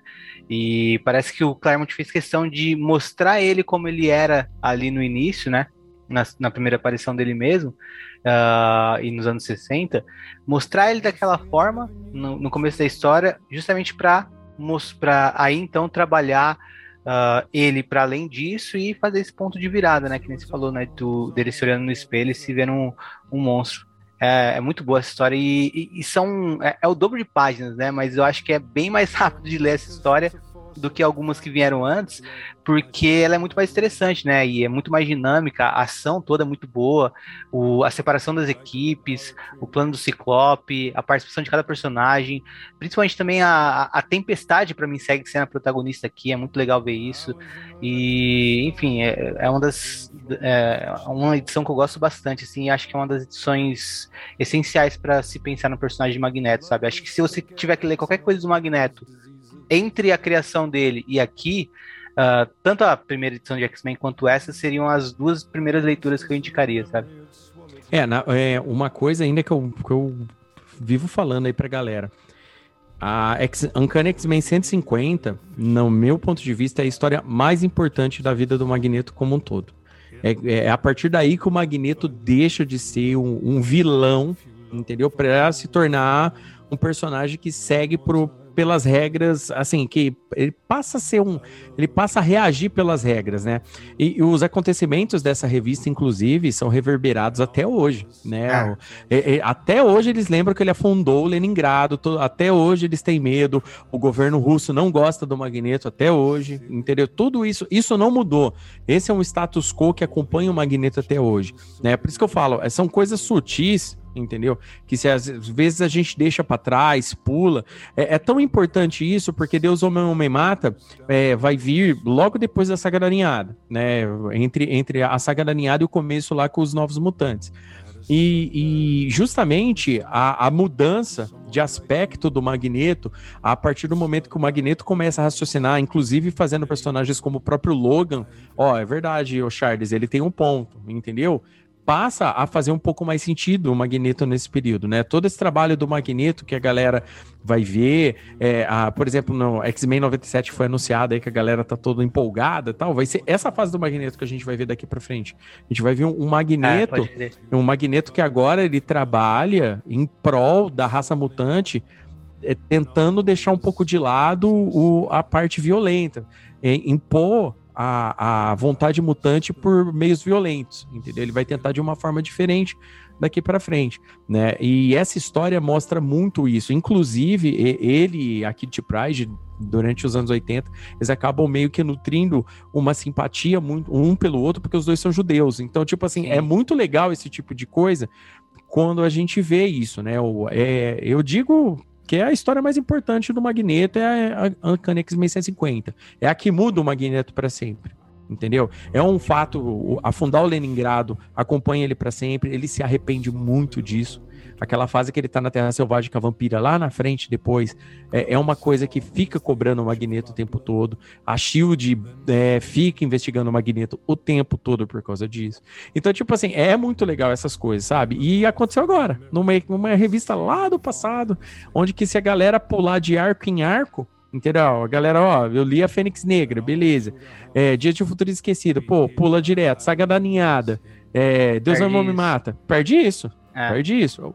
Inclusive, inclusive fica, fica muito complicado de você ler a persona do Magneto depois. Existem outras histórias depois que, que redefinem o Magneto em outros sentidos, pegam, pegam conceitos para meio que colocar o status quo que a gente conhece do Magneto. Beleza mas eu acho que nenhuma define mais do que a visão dele se olhar no espelho, dele enxergar a tirania nele mesmo, entendeu? Pela primeira vez. Isso daí que é muito legal. Sim, eu acho que isso realmente é. Tá tudo aqui dentro mesmo. Isso daqui realmente define o Magneto. Concordo com, com o que vocês estão falando nesse sentido. É, é até estranho, na verdade, é, é, até estranho quando você vê depois o Magneto, porque você depois, isso daqui é em 81 mais ou menos. Lá na década de 90, 91 mais ou menos, de novo o Magneto volta a ser vilão, né? São quase 10 anos de história e do nada o pessoal regride. É até estranho você ver o Magneto lá com vilão, porque eu, eu, não sei, eu acabo não sendo tão bem convencido por ele lá, porque parece que é, essa história acaba até sendo um pouco anulada. O fato dele olhar de novo pro, pro mundo e falar: se a humanidade não é, se render, eu vou explodir todos vocês, né?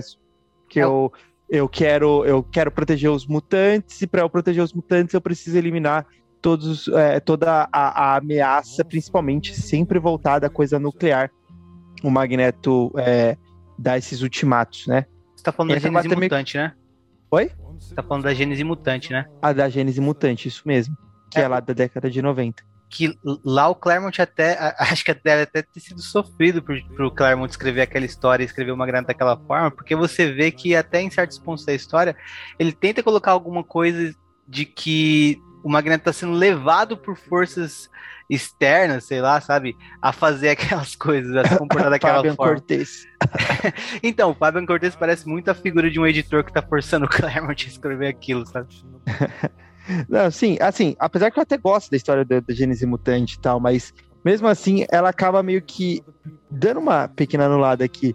E eu acho que essa daqui, da década de 90 inteira, o Magneto é o grande vilão, né? Do, dos X-Men. Mas aqui, nessa história, essa é a história de luta entre os X-Men e o Magneto, sabe? Essa é a grande batalha entre o, as duas equipes. E é tudo que acontece aqui, ela acontece de forma assim, genial. É, primeiro, muita gente consegue ler isso daqui e concordar com o Magneto, sabe? E isso dá para você fazer sem culpa nenhuma, isso é normal. É, a história é para ser ambígua mesmo. Você não precisa concordar com os X-Men para você ler a história dos X-Men, sabe? É, tem muita gente que pode olhar e falar: não, o Magneto tem razão no, no que ele tá querendo. É, ele queria, a, a, apesar da ameaça ser uma forma violenta, né? Ele queria tirar a liberdade, mas ele queria paz, ele queria entregar um mundo pacífico. Claro que ele sempre enxerga isso de uma forma mais. É, é, é, é uma deturpação do que poderia ser uma utopia, né? Tanto é que o Ciclope até questiona, ele fala: "Não, mesmo que você consiga, a partir do momento que você morrer, sua vida não vai durar para sempre. A partir do momento que você morrer, o caos impera, porque não adianta nada você ser imperador de um mundo que depois você vai deixar para trás, né? É, e aí você tem toda essa questão é, filosófica, social, que você pode concordar com um ou com outro. Isso é muito é foda e é recorrente aqui no, nos X-Men. Você tem muito o pesar e o respeito do Magneto, porque o Magneto, ele não gosta de lutar contra os X-Men. E não só pelo fato de que os X-Men derrotam ele, ele não gosta mesmo de lutar contra os X-Men. É, ele até pergunta, tem uma hora que ele fala com, a, com o Ciclope, ele pergunta, ah, quem que é essa mulher, Ciclope? Eu achei que você tava com a Jean, né? Tipo, você não, você não é namorada da Jean, aí o Ciclope fala que a Jean faleceu e tal, que ela não conseguiu con controlar os poderes da Fênix. O Magneto fica em luto, assim, de uma hora para outra. Ele fala, não, eu tô, sinto muito por, por tudo que você é, tá passando. Eu respeitava você, eu respeito você, eu respeitava a Jean também. E o Ciclope, tipo, não acredita no luto do Magneto, mas eu, como leitor, eu acredito no luto do Magneto. Eu acredito no quanto que ele ama todos os mutantes, né? Então, eu acho isso muito foda. E voltando novamente, né, na, na luta em si, aqui o quão foda é mostrado os poderes do Magneto, assim, o quão poderoso ele é. Porque, primeiro, todos os mutantes estão sem poderes, né? Os, os X-Men chegam lá, acredito que os X-Men estavam procurando o Ciclope, e aí por isso que eles acabaram caindo ali na ilha. E aí os X-Men, eles é, estão sem os poderes deles, e aí depois uh, eles encontram primeiro o Ciclope, o Ciclope já tem um plano, e aí a Tempestade acaba achando o Magneto, o, Magneto quase... A, a Tempestade já matar o Magneto dormindo, o Magneto tenta matar a Tempestade, mas é, ele falha, ela vai destrói a máquina. Aí você pensa, beleza, agora vai começar a musiquinha da, da série animada, né? O pananana, e vai começar a porradaria de herói, que vai ser a hora que eles vão vencer o vilão. Não, pelo contrário. Por mais que os, os X-Men se libertem e começam a lutar contra o Magneto, mesmo assim eles não conseguem derrotar ele. Aí chega a tempestade, e aí sim a luta equilibra, quando ela entra na luta. E muito o tempo inteiro a tempestade, é, o, o Magneto ele fala que a, ele pode lutar contra todos os outros, mas a tempestade é o verdadeiro perigo para ele, assim. Então mostra o quanto que ela é poderosa. E também, por último, né, é legal você ver o Ciclope novamente. Eu, eu sempre gosto de destacar esses momentos que o Ciclope ele olha para um adolescente e fala tá, eu queria que eu não precisasse usar você, mas eu vou usar você. e tem um quadro exatamente que ele é, fala é, Kit. Da, da Kit, que ele fala, ah, eu, não, eu precisava proteger a Kit, mas é, eu preciso dela como arma nesse exato momento, que é pra ir lá destruir todas as máquinas do Magneto, que é o que gera todo o plot que o Magneto fica com raiva, quase mata a Kit, e aí ele mesmo se vê como o, um, um tirano, o monstro que ele tenta combater o tempo inteiro. E, cara, o... em cima de algumas das coisas que a gente falou, também gostaria de destacar a arte do Cochran. Se por um lado a gente falou negativamente que uh, tendo. Uh, vindo do, do, do Burn causa um choque a mudança de artista, eu acho que nessa edição a gente vê o potencial do Cochran como, como também um grande contador de histórias, sabe? Acho que talvez seja. A não ser que eu não tenha reparado bem nas que eu li até aqui, mas a que mais me chamou a atenção, ou a que eu reparei mais na, na, no talento do Cochran foi essa daqui também. E aí eu cito dois exemplos, né, para destacar como ele é, traz um efeito para a história para além do, do, do, que o roteiro talvez estivesse pedindo, inclusive, e que é a cena que a Lee Forster encontra com os mutantes pela primeira vez, né? Uh, é, tá escuro, o Ciclope tá dormindo, ela se aproxima do mar, e aí o Wolverine puxa ela, né? E aí, principalmente a página seguinte, queria destacar, né? Que ela cai no mar, o Wolverine sobe, e aí a gente passa a ver a coisa uh, mais próximo da visão dela, né? Então, quando ela olha para os mutantes, os mutantes são uma coisa que assusta ela, né? E ela é uma personagem interessante nessa história, porque ela é a única humana na, na ilha, né? Uh, acho que depois, talvez a. Não sei, acho que a, não, é, a Moira não chega a, a ir pra ilha também. Então ela é a única humana ali, né? E é legal ver como ela olha para os mutantes e como ela se sente em relação uh, a esse conflito, né? Uh, e ela se sente um pouco intimidada, né? E visualmente o Cochran passa isso muito bem quando mostra ela na água, vendo o Wolverine subindo, depois o Wolverine totalmente ignorante também, né? Nem precisava derrubar ela na água. Mas enfim. E aí mostra o Noturno também aparecendo com o rosto todo uh, escuro, assim, sombras, né? E só o olho dele brilhando amarelo e ela assustada. Uma cena bem impactante. Mas uh, o melhor exemplo para mim de como o Cochran trabalha muito bem a história é na cena que a tempestade vai até o quarto do Magneto e encontra o Magneto dormindo. E aí a gente tem todo o pensamento da tempestade em cima disso, né? Que é muito bom, que é ela pensando sobre o Magneto e vendo humanidade nele, né? Com ele dormindo ali em frente a ela e contemplando a possibilidade de será que ele é tão ruim assim ou será que tem alguma coisa para além disso? Aquela coisa toda que a gente falou de não ser a coisa preto no branco, ter tons de cinza, ela tentando entender ali os tons de cinza que ela tá enxergando naquela figura à frente dela e ela mesma uh, tendo um impulso assassino ali, né? De pegar uma faca e talvez assassinar ele enquanto ele dorme. Ou seja, ela mesma, a heroína da história, né? Eu apontei como protagonista dessa edição, uh, ela se questiona, ela pensando, né, considerando a possibilidade dela agir como um vilão agiria, né? A gente sabe que ela não faria isso, até que o, o último balão de pensamento dela é que ela não pode uh, fazer isso, né? Então a gente sabe que ela ia hesitar e não fazer no último momento. Mas o Magneto acorda bem no momento que ela tá com a faca na mão, chegando perto dele, né? Então ele ataca a tempestade, até achando que matou ela depois, no impulso, achando que ela ia matar ele, né? E é bem legal ver isso que dois personagens que, que estão ali como antagonistas um do outro, né? Sem entender bem um ao outro, gera o conflito. Porque o Magneto não entende bem quando ele vê a Tempestade com a faca na mão. A Tempestade não entende bem o Magneto, então por isso ela quer matar ele. Eles não entendendo um ao outro, vai gerando conflito e o, e o, e o Cockrum aumenta essa tensão na arte de maneira brilhante, né? Ele mostra a primeira Tempestade chegando perto do Magneto, depois ele foca na, na faca mostra ela contemplando a ideia e o rosto do Magneto mais próximo.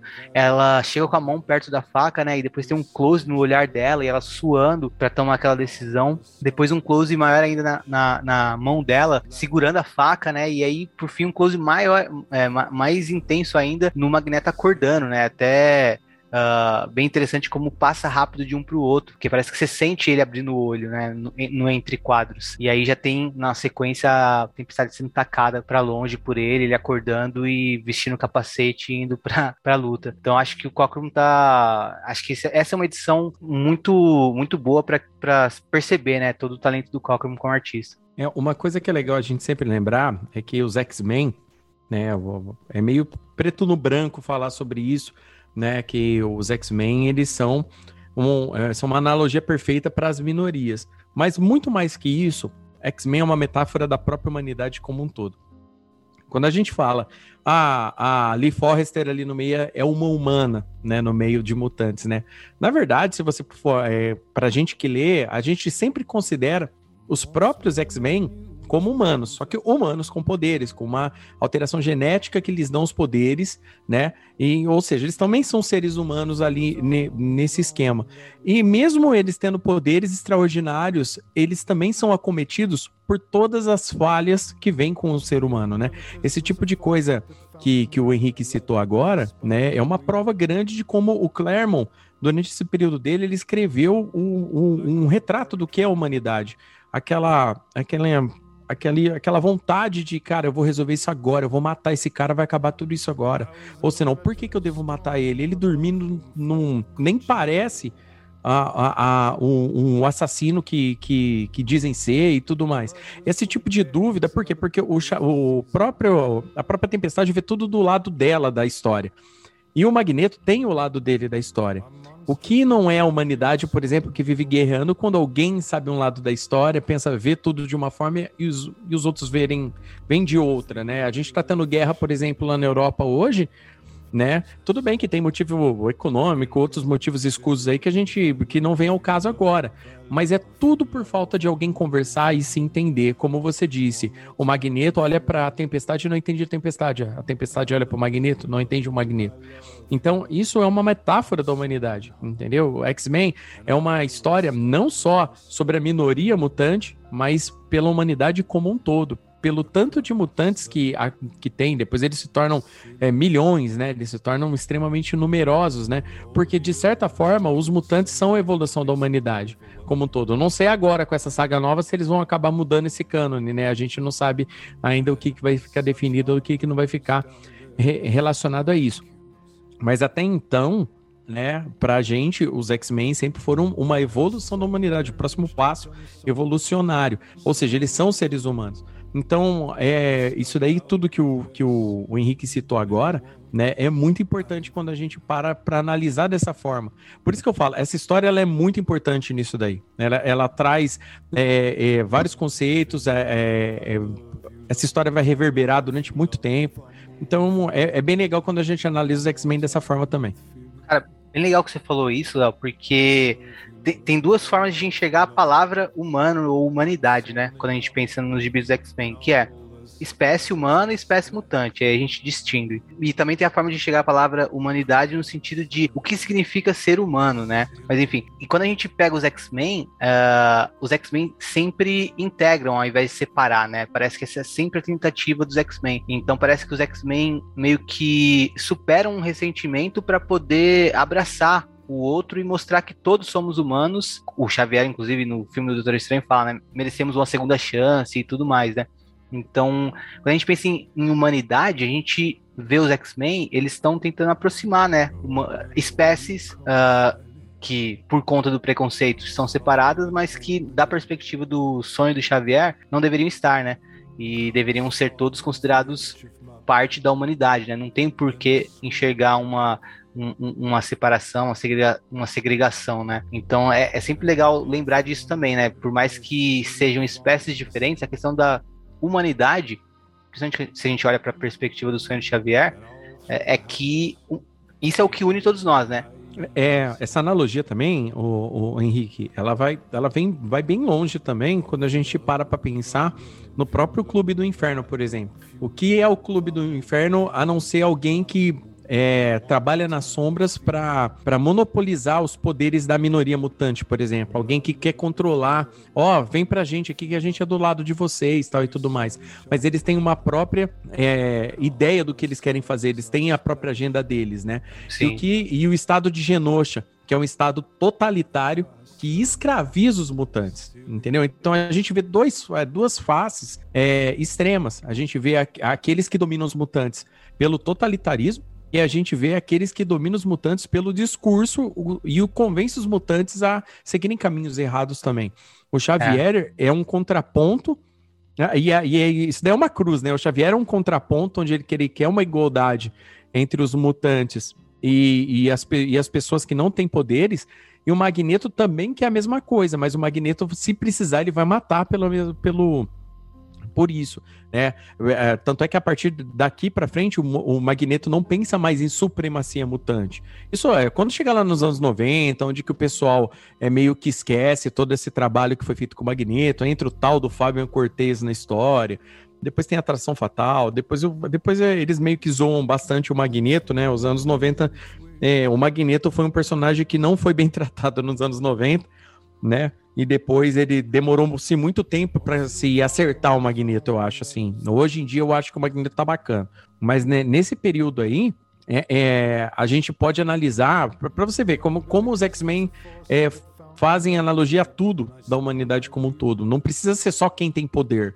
Quem não tem poder também tá incluso nessas histórias aí. É bem legal isso. É legal que vocês entraram nessa grande filosofia só para elogiar os desenhos do David Cockrum eu, ia, eu ia resumir os desenhos do Dave Cockrum ao quadro do Magneto colocando a, vestindo a armadura dele, né? Que é muito foda. E, tipo, isso jamais tinha sido feito até então, né? O quanto que o Magneto consegue estar tá controlando moléculas de metais e tal. E, tipo, o capacete na direção dele e o desenho. Mas aí vocês elogiaram e entraram em toda essa filosofia que ficou muito melhor. Então vamos seguir para o próximo bloco. Fabulosos X-Men 151 até a 157. Em Fabulosos X-Men 151 e 152, a gente acompanha o drama da Kit Pride. Qual é o drama da Kit? Ela vai ter que sair da escola Xavier e ir para a escola da Emma Frost. No caso, a Academia Massachusetts. Os pais da Kit queriam que ela estudasse em uma escola com outros alunos de sua idade e não uma escola de repetentes como o Wolverine. Essa situação abre espaço para uma armadilha do Clube do Inferno. Emma Frost usa seus poderes telepáticos para trocar de corpo com Tempestade. E a partir disso, os X-Men serão atacados na Mansão X. É a vingança do Clube do Inferno pela surra que eles levaram em, dos X-Men na saga da Fênix Negra. Mas é claro que eles vão acabar levando outra surra, né? Em Fabulosa X-Men 153, nós conheceremos uma bela história criada pela Kit Pride Se trata de um conto de fadas de Kit Pride. Já já falamos mais sobre ela, é uma edição bem legal, mas a trama realmente volta a empolgar como é na era Claremont Burn na edição 154. Entre as edições 154 e 157, a gente tem uma trama de traição do Império Shi'ar. Os X-Men acabam nessa confusão, claro. Acontece que um grupo de Shi'ar trai a Lirandra e mais tarde descobriremos que esse grupo é liderado por Rapina, e junto de espécies que não fazem parte dos Shi'ars, como os Sidris, o que veremos a descobrir que são alienígenas da arinhada, atacam Lilandra e também seus aliados na Terra, os X-Men. Nessa história, o Ciclope descobre que seu pai não morreu. O Corsário, líder dos piratas siderais, retorna à Terra após o ataque contra Lilandra e encontra seu filho novamente, mas dessa vez ambos descobrem que tem essa relação. A princípio, Ciclope não reage bem mas ao longo dessa história eles se acertam. Muita coisa importante acontece aqui e eu vou listar algumas. Colossus morre, mas não morre. A Kit Pride e o Noturno ficam como reféns do Império Shi'ar e Kit muda de roupas muitas vezes. Inclusive finge ser a Fênix Negra para assustar os Shi'ars. Os X-Men enfrentam a Rapina, os Sidris e um alien da alinhada no meio de Nova York, e o que vai trazer de novo um enfoque negativo para os mutantes, muito por conta do, do Senador Kelly. Os X-Men conseguem resgatar Lilandra, mas o Professor Xavier sofre um ataque telepático e fica meio que em coma. Toda essa história está entre o número 154 até a 157 e serve como um prelúdio, por mais que vão ter algumas edições antes, né? Mas serve como um pequeno prelúdio para a saga da ninhada. E aí, meus caros companheiros, o que vocês têm a dizer sobre esses? São, são três arcos, né? É, o arco do, contra o Clube do Inferno. Aí tem o, o, a historinha da Kit, né? Da, do conto de fadas da Kit. E depois nós temos essa história aí de luta, traição dentro do Império Shi'ar. Bom, é, essa parte agora, né? Antes da gente. Eu sei, eu sei que a gente tá falando só da Ancane hoje, mas é legal a gente falar que após a 150, pro ouvinte aí, já que a gente está falando para não perder nada da cronologia, recomendo que a galera leia o X-Men, o Uncanny X-Men anual número 5, que é os X-Men e o Quarteto Fantástico salvando o Akron do Império Badum. É legal pra caramba essa história. E ajuda a contextualizar decisões da Tempestade quanto a líder, tá? Porque nesse período aí a, a, a Tempestade, mesmo com o Ciclope na equipe, é ela que toma as decisões. Então é bem legal esse, esse esquema. E logo depois eu recomendo que a galera leia Vingadores Anual 10, que é o surgimento da vampira. A vampira aparece pela primeira vez, é nesse momento que você lê, é nesse momento que a vampira rouba os poderes da Miss Marvel e tudo mais, tá bom? Aí, aí vem para essa parte aqui que a galera tá falando que a gente vai comentar agora. Eu, o que eu gosto aqui, é, de, de preferência, o, assim, eu acho que o, a história mais interessante aqui é o arco do Clube do Inferno, tá? E, e, é legal aqui porque aqui a gente vai ver a, a Emma e a Tempestade trocarem de lugar, né? Os corpos trocarem de lugar. Isso vai ser visto depois, lá no começo dos anos 80, durante aquela a saga do a saga do surgimento do, do, do Cable, do Cable não, do Bispo, por exemplo, do Bishop lá na frente. A Jean Grey, para se salvar, ela vai fazer a mesma coisa, ela vai trocar de corpo com a, com a, com a Rainha Branca lá na frente. É, e o pessoal e, e, os roteiristas da, da história esqueceram que isso poderia acontecer, já tinha acontecido uma vez, né? Mas os caras falam como se fosse uma puta novidade, mas isso acontece aqui pela primeira vez. O legal aqui é que a Kit, por mais que ela tenha se provado aqui, o, o, o, o nosso querido Xavier ainda não está muito, vamos, como a gente pode dizer, né? Ele não está muito convencido né? Tanto é que ele nem luta tanto para ela ir embora, né? Os pais da Kitty querem levar ela embora, aquela parada toda. E essa história do, do Wolverine repetente é muito engraçado. Eu choro de rir com isso toda hora, velho. Quando eu lembro desse negócio. O legal aqui também é que a gente tem, tem um os, os X-Men na Mansão dos Vingadores, tal, né? Com a Tigra, né? Que é, que é bem legal, né? A gente chama, falava Tigra quando a gente era moleque, mas depois a gente descobriu que é Tigra. Esse arco aí da Rapina, Rapina é assim, né, o pessoal não gosta de fazer essa associação, mas infelizmente, né, a gente vai ter que colocar um Marvel e DC na história aqui, porque é a mesma história da, da Estelar com, com a com a Star, com a com a Blackfire, né, com a com a, irmã dela, é a mesma história. É, é, é a mesma treta por causa de, do, de herança do Império. Uma sempre teve poderes, a outra é, nunca, nunca foi, foi, foi sempre desprezada, tratada como um lixo e aquele tipo de coisa, né? Para quem lia nesse período, só para a galera saber, nesse mesmo tempo estava acontecendo os, os Novos Titãs do Marvel Wolfman com o George Pérez. Então, é, era muito comum a gente ver arcos muito semelhantes de plot entre as duas revistas, sabe? Ah, mas essa aqui copiou dessa, essa aqui copiou dessa, cara, isso não é novidade. Até, até hoje se copia muita coisa. Né, por mais que a gente saiba que é, cada, cada um desses escritores e desenhistas tinha a genialidade deles, mas certos plot, plots eram muito requentados. E esse plot da, da Lilandra com a Rapina, né? E, e da, da Estelar com a, a, a Blackfire. E é a mesma coisa, cara. É, então, isso daí, a Estrela Negra, gente. Aqui no Brasil ficou com o nome de Estrela Negra. Então, é, era muito semelhante esse tipo de coisa. As histórias cósmicas aconteciam muito. Só que com os X-Men, isso era levado a, a, um, a, um, grau um pouco maior. Porque a, da, da forma que, enquanto os Titãs tinha muito, muito novelismo, história de amor, aquela parada toda, a, as histórias relacionadas à rapina tinham muito mais peso de traição mesmo, esse negócio de pagar alguém para fazer isso, pagar para fazer aquilo, e esse tipo de coisa. E ela é uma vilã muito poderosa. O, o detalhe, a, a, diferença maior aí é que uma tem um, um desejo mais ideológico e a, e a nossa querida Rapina, ela não, ela quer total destruição né, da Lilandra. Ela quer tudo que a Lilandra tem, tudo.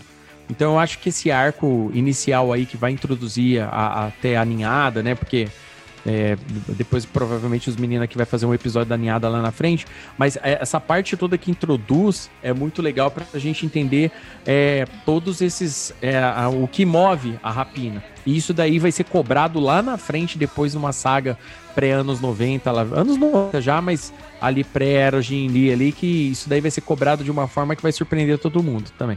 É, eu, por minha vez, eu não, eu não gosto tanto da história do Clube do Inferno, Uh, e gosto mais da, da, da história da Rapina, da, da Lilandra e, e, todo. Mas ah, talvez seja por conta do. Eu sou sempre um cara que cai mais na, na história quando tem coisa do Ciclope. Então acho que talvez essa, essa questão do, do Ciclope com o Corsário tenha me chamado mais atenção nas histórias envolvendo o, o Império Shi'ar ali.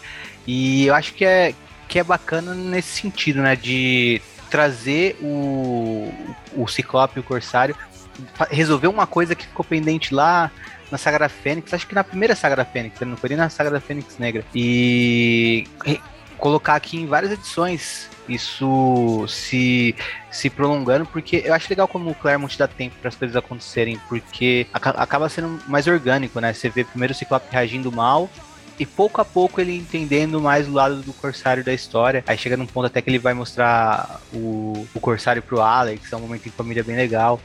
Então acho que isso, isso chama bastante minha atenção. E também eu, eu, eu, eu gosto do, do, do, Império Shiar, né? É, é, engraçado que a primeira vez que eu fui começar a ler X-Men, eu nunca gostava das histórias com o Império Shiar. Eu sempre ficava pensando, putz, X-Men, deixa eles aqui na Terra, lutando contra a Sentinela ou coisas do tipo. Pra que ficar levando eles pro espaço?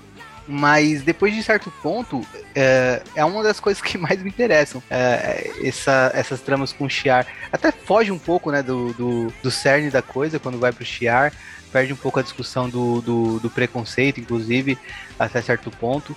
Mas é, por algum motivo elas são muito. Sei lá, eu, eu gosto muito de, de todo o núcleo do Império Shi'ar e de quando os X-Men se envolvem com eles, né? Essa história, as histórias da Fênix, a Ascensão e Queda do Império Shi'ar, até as mais recentes que estão saindo nas, na fase atual que envolvem o Império Shi'ar. Às vezes nem são tão boas, mas eu gosto por se tratar do Império Shi'ar. Quando o Império Shi'ar aparece na fase do Morse, também eu gosto bastante. Então, para mim, o, o, ponto. De todas as histórias que a gente tá falando hoje, tirando 150, acho que as que eu mais gostei foram essa, essas dessa sequência final aqui.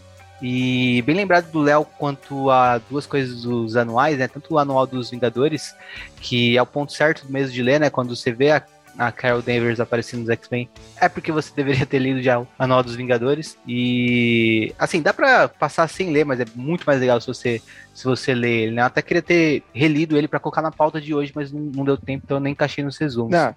E a gente também não é louco de colocar essa, essa história na pauta sem a Letícia estar tá participando, senão ela sai do Rio de Janeiro e vem até São Paulo e mata a é, gente. Melhor evitar treta. Tá, tá certíssimo você. Mas quanto ao, ao anual dos X-Men, né? Uh, agora que o Léo citou, talvez vocês comecem a pensar, pô, realmente, né? Vocês deviam estar tratando dos anuais na era Claremont. Mas é que a gente tem um plano, um plano especial para os anuais, né? Vale a pena ler na, na ordem e algumas coisas interessantes acontecem nele. Nada que te deixe muito perdido na cronologia, é, né? Mas tem, tem anual, tem anual, tem anual que, que tipo assim, realmente, tipo, cara, você pode pular, cara. Tem, tipo, tem anual mesmo que você cara, você, você esquece. É, a história, tipo assim, aleatória da aleatória, sabe? Mas tem história em alguns anuais dos X-Men que, que cobram muito da gente, né? Por exemplo, tem aquele anual que o Mojo né, coloca os sensores nos olhos da, da Psylocke. É. Entendeu? E depois, depois, a hora que esses olhos queimam e a galera fica boiando porque queimou, o que, que era aquilo que tinha no olho dela, fica boiando, sabe?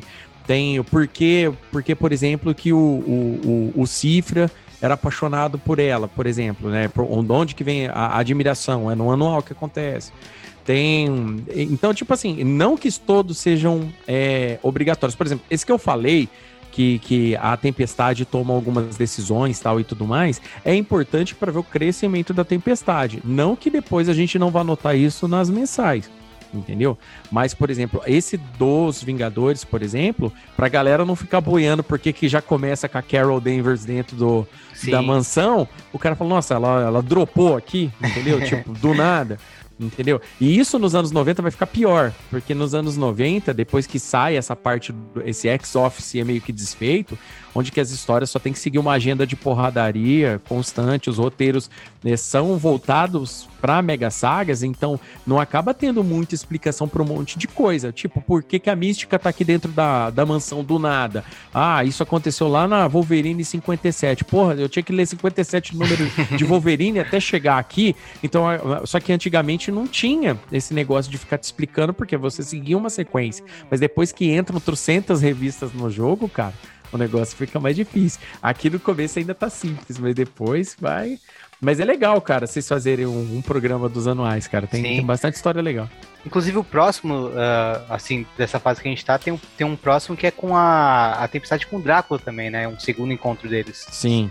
Bom, vocês falaram o Léo gostou mais da, da primeira parte, né? Da Tempestade lutando contra a Emma Frost, o Henrique do Império Shiar. Eu vou ficar então com a, o conto de fadas da Kitty, né? Porque é. quem diria que o conto de fadas da Kitty é que ela tinha vontade de ser capitã de um navio pirata, né? Então. Quem diria, tô... né? Quem diria?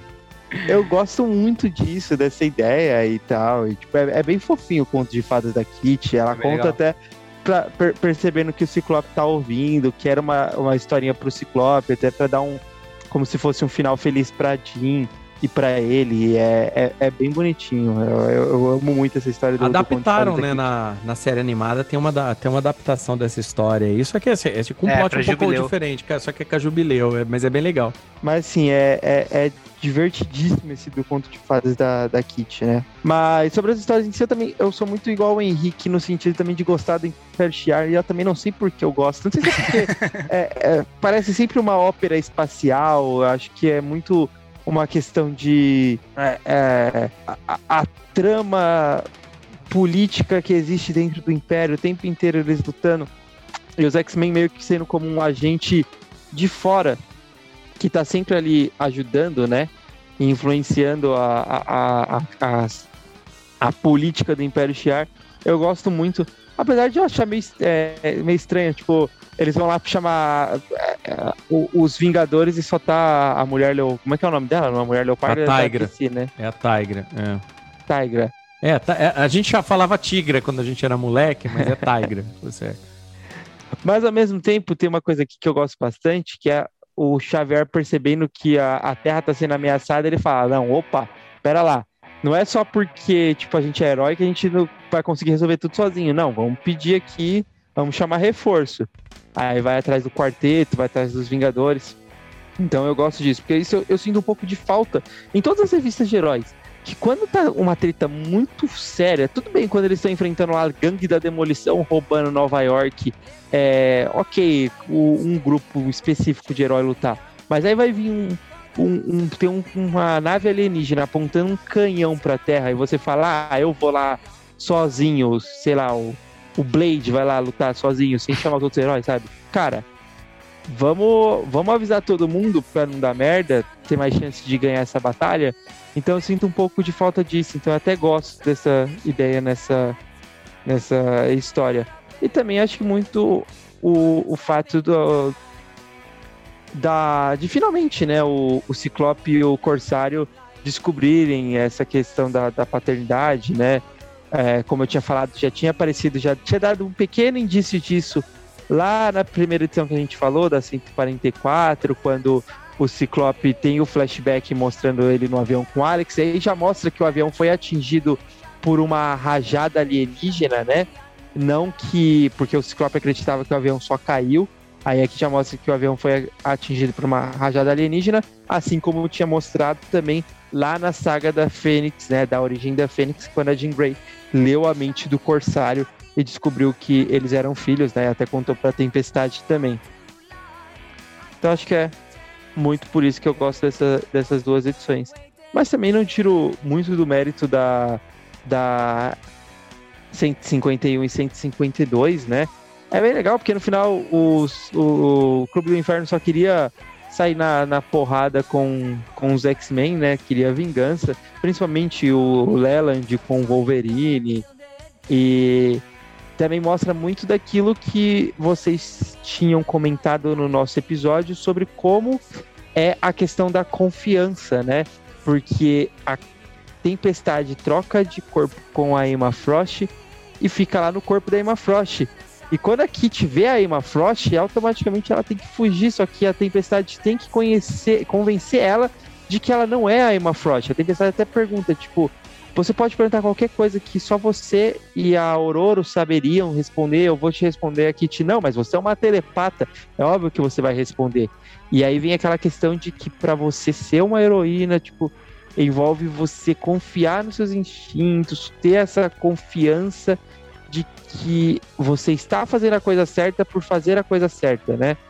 Uh, tanto é que tem uma hora que a, a, a tempestade no corpo da Emma Frost desmaia e aí a Kit vai e salva ela. Se ela não salva ela, ela deixa. É, não, não comete esse ato heróico só porque ela realmente é, não gosta da Emma Frost, a Tempestade teria morrido. Então isso é bem legal você perceber essas coisas sutis e o, o Claremont ele arrasa demais, gente. É, como, como eu disse, né? É, é metáfora de humanidade. É, é, o, é o chamado do dever e esse tipo de coisa, sabe? Então é, é muito importante. Eu gosto dessa história é, não só pelo quebra-pau em si, mas justamente por esses detalhes que vocês comentaram, né? O... É uma história que, que mostra um pouco de espelho de humanidade pra gente também quando a gente tá lendo, né? A Kitty, ela não é o Robin, né? Igual o, o, o Robin da, da, da, Era de, de Ouro, Era de Prata, que é só para contextualizar a gente o que a gente tá acontecendo. A gente sabe o que tá acontecendo a Kit tá lá para ter um desenvolvimento, entendeu? Um desenvolvimento que existe até hoje, entendeu? Que, que até hoje é trabalhado, né? Bem lembrado aí, é, lembrando o detalhe dela, dela querer ser uma, uma comandante de um navio pirata, né? E hoje ela é, hoje, hoje, hoje é, é o que ela é hoje no, nos quadrinhos, é muito bacana esse tipo de coisa. Uma coisa que eu, que eu acho legal também da gente lembrar no contraponto, é quando a gente fala, lembra, pô, por que os caras não vai pedir ajuda, bicho? Porque que sempre tem que se virar sozinho, porque sempre tem que fazer tudo sozinho. Só que a gente tem que lembrar que os X-Men, nesse período, já eram carro-chefe da Marvel junto do Aranha. Só que nas histórias do Aranha, que tinha mais revistas, acontecia muitas situações onde o Homem-Aranha tinha que tentar ir atrás dos Vingadores, de alguma super equipe, e nunca esses caras estavam em casa entendeu? E se bem me lembro, nesse período de 1982 para 83 que está acontecendo essa história, é, o pessoal tá no. A hora que eles chegam nessa mansão, eles foram capturados pro, pro torneio de campeões, se não me engano. Então por isso que eles não encontram os Vingadores lá. Se não me engano, é isso. Agora, agora qualquer coisa aí, um ouvinte corrige, ou vocês depois aí na edição vocês podem acertar. Mas eu acho que é alguma coisa desse tipo. Eles estavam fora. E acontece isso muito nas histórias do Aranha. Do Aranha chegar na porta da mansão dos Vingadores não tem ninguém. No edifício Baxter não tem ninguém. Acontecia muito disso daí também. E o, só que o Homem-Aranha tinha a Marvel Team Up, que era onde ele resolvia esses casos ele resolvia esses casos especiais aí. Os X-Men não, os X-Men tá vendendo demais, o pessoal não tinha como parar muito. Então, tipo assim, no final das contas, ah, cara, é, aconteceu um problema cósmico aqui e vai ser vocês.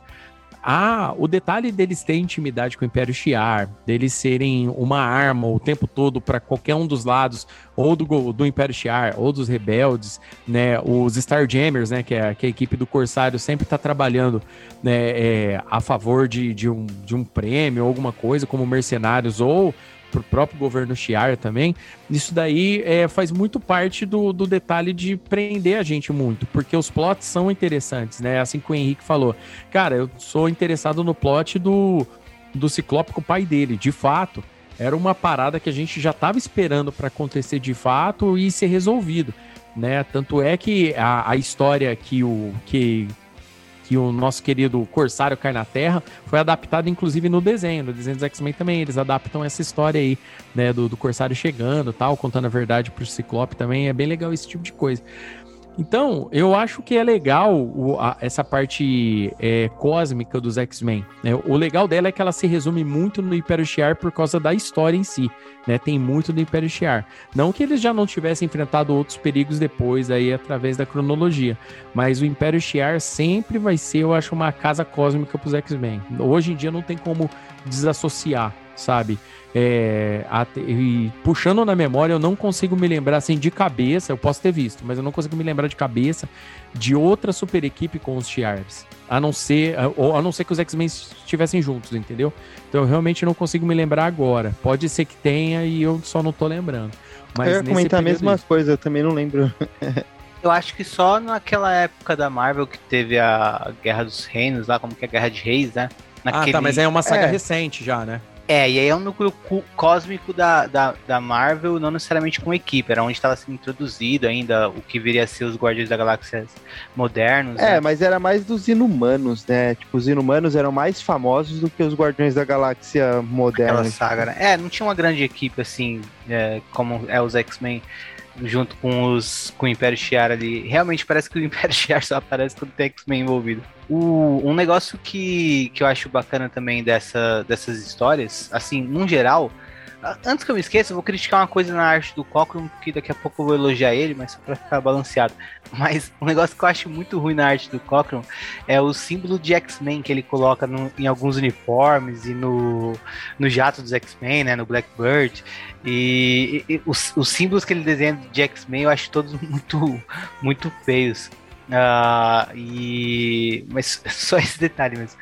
E uma, mas uma coisa que eu acho muito legal de todo esse período que a gente cobriu aqui é que tem muito do que o Caio chama de espaço para respiro, assim, né? De momentos que não tem briga e a gente vê ele, sei lá, é, que nem por exemplo tem o Ciclope uh, preparando almoço para ele para tempestade, conversando com a tempestade, sabe? Tem muito desses momentos. ele jogando, jogando bola. Né? Não, não, é, não é. Eu não sei o nome daquele. Eu não sei o nome daquele, daquele esporte, esporte também. nunca sei. Mas, mas é, tem, tem, tem vários momentos assim, né? E eu acho muito legal esses momentos para aprofundar as relações dos personagens, principalmente, né? E tem muito nessas, nessas histórias que a gente comentou hoje. E só um último comentário que, que eu queria fazer sobre tudo que a gente tá falando. É, pra, de novo, pra arte do, do Cockrum, eu acho que nessa, nessa, nesse arco com o Império Shiar, ele também. Uh, a arte dele tá, assim, espetacular. Acho que é o ponto alto dessa fase dele aqui. E com destaque principalmente para a primeira aparição do. É a Kant, né? O nome daquele, daquela baleia espacial gigante. É. É a primeira aparição dessa, da, dessa, dessa raça, né? Quando tem aquela página dupla, né? Com, com, com, um desenho absurdo. E as naves que ele desenha também eu acho muito fodas.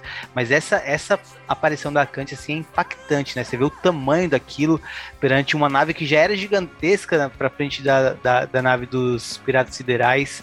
É, essa página de, tipo, tirar o fôlego, é muito foda mesmo. E de instigar curiosidade, né? Pra tipo, que, que, que é isso, né? Que que é essa baleiona no espaço vagando uh, e a gente vai descobrir melhor na, na saga da ninhada. Cara, eu vou puxar pro Léo já fazer também uh, as últimas considerações aqui dessas histórias. É, eu queria só colocar como ponto também que eu já ia esquecendo, né? que você mencionou essa questão da, do respiro, e realmente não só tem do Ciclope com a Tempestade, mas tem uma cena do Wolverine com a Carol Danvers. É, tem várias e várias e várias cenas.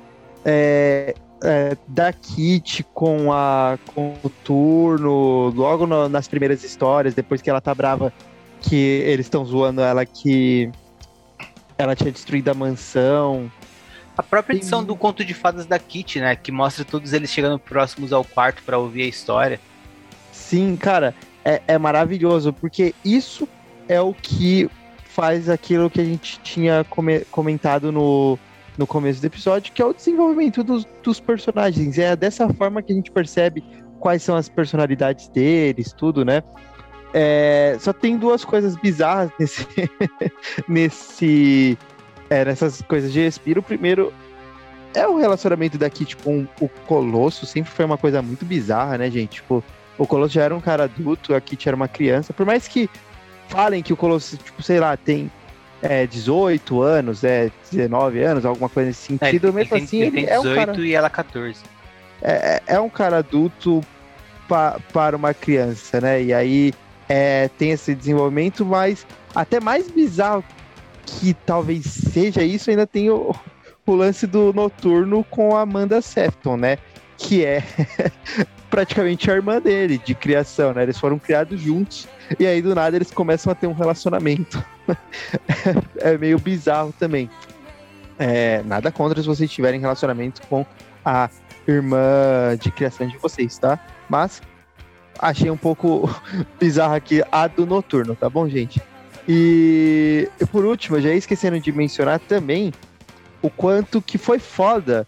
Aí voltando um pouco mais pra, pra história em si, que a gente tava falando da humanidade e tal, o, o quanto que X-Men não é só uma sátira para minorias, mas até para a própria humanidade, é você viver o Wolverine impedindo a Tempestade de matar a Emma Frost, porque ela ficou louca da vida que a Emma Frost é, trocou de corpo com ela, né? Violou seu corpo e tal, e ela ia matar. E aí o Wolverine dá um sermão, né? Ele fala, não, tipo, é não, não ultrapassa essa linha. Cara, eu já esqueci de comentar isso, mas essa cena é muito foda. É, você vê quando o Wolverine amadureceu também, né? Sim.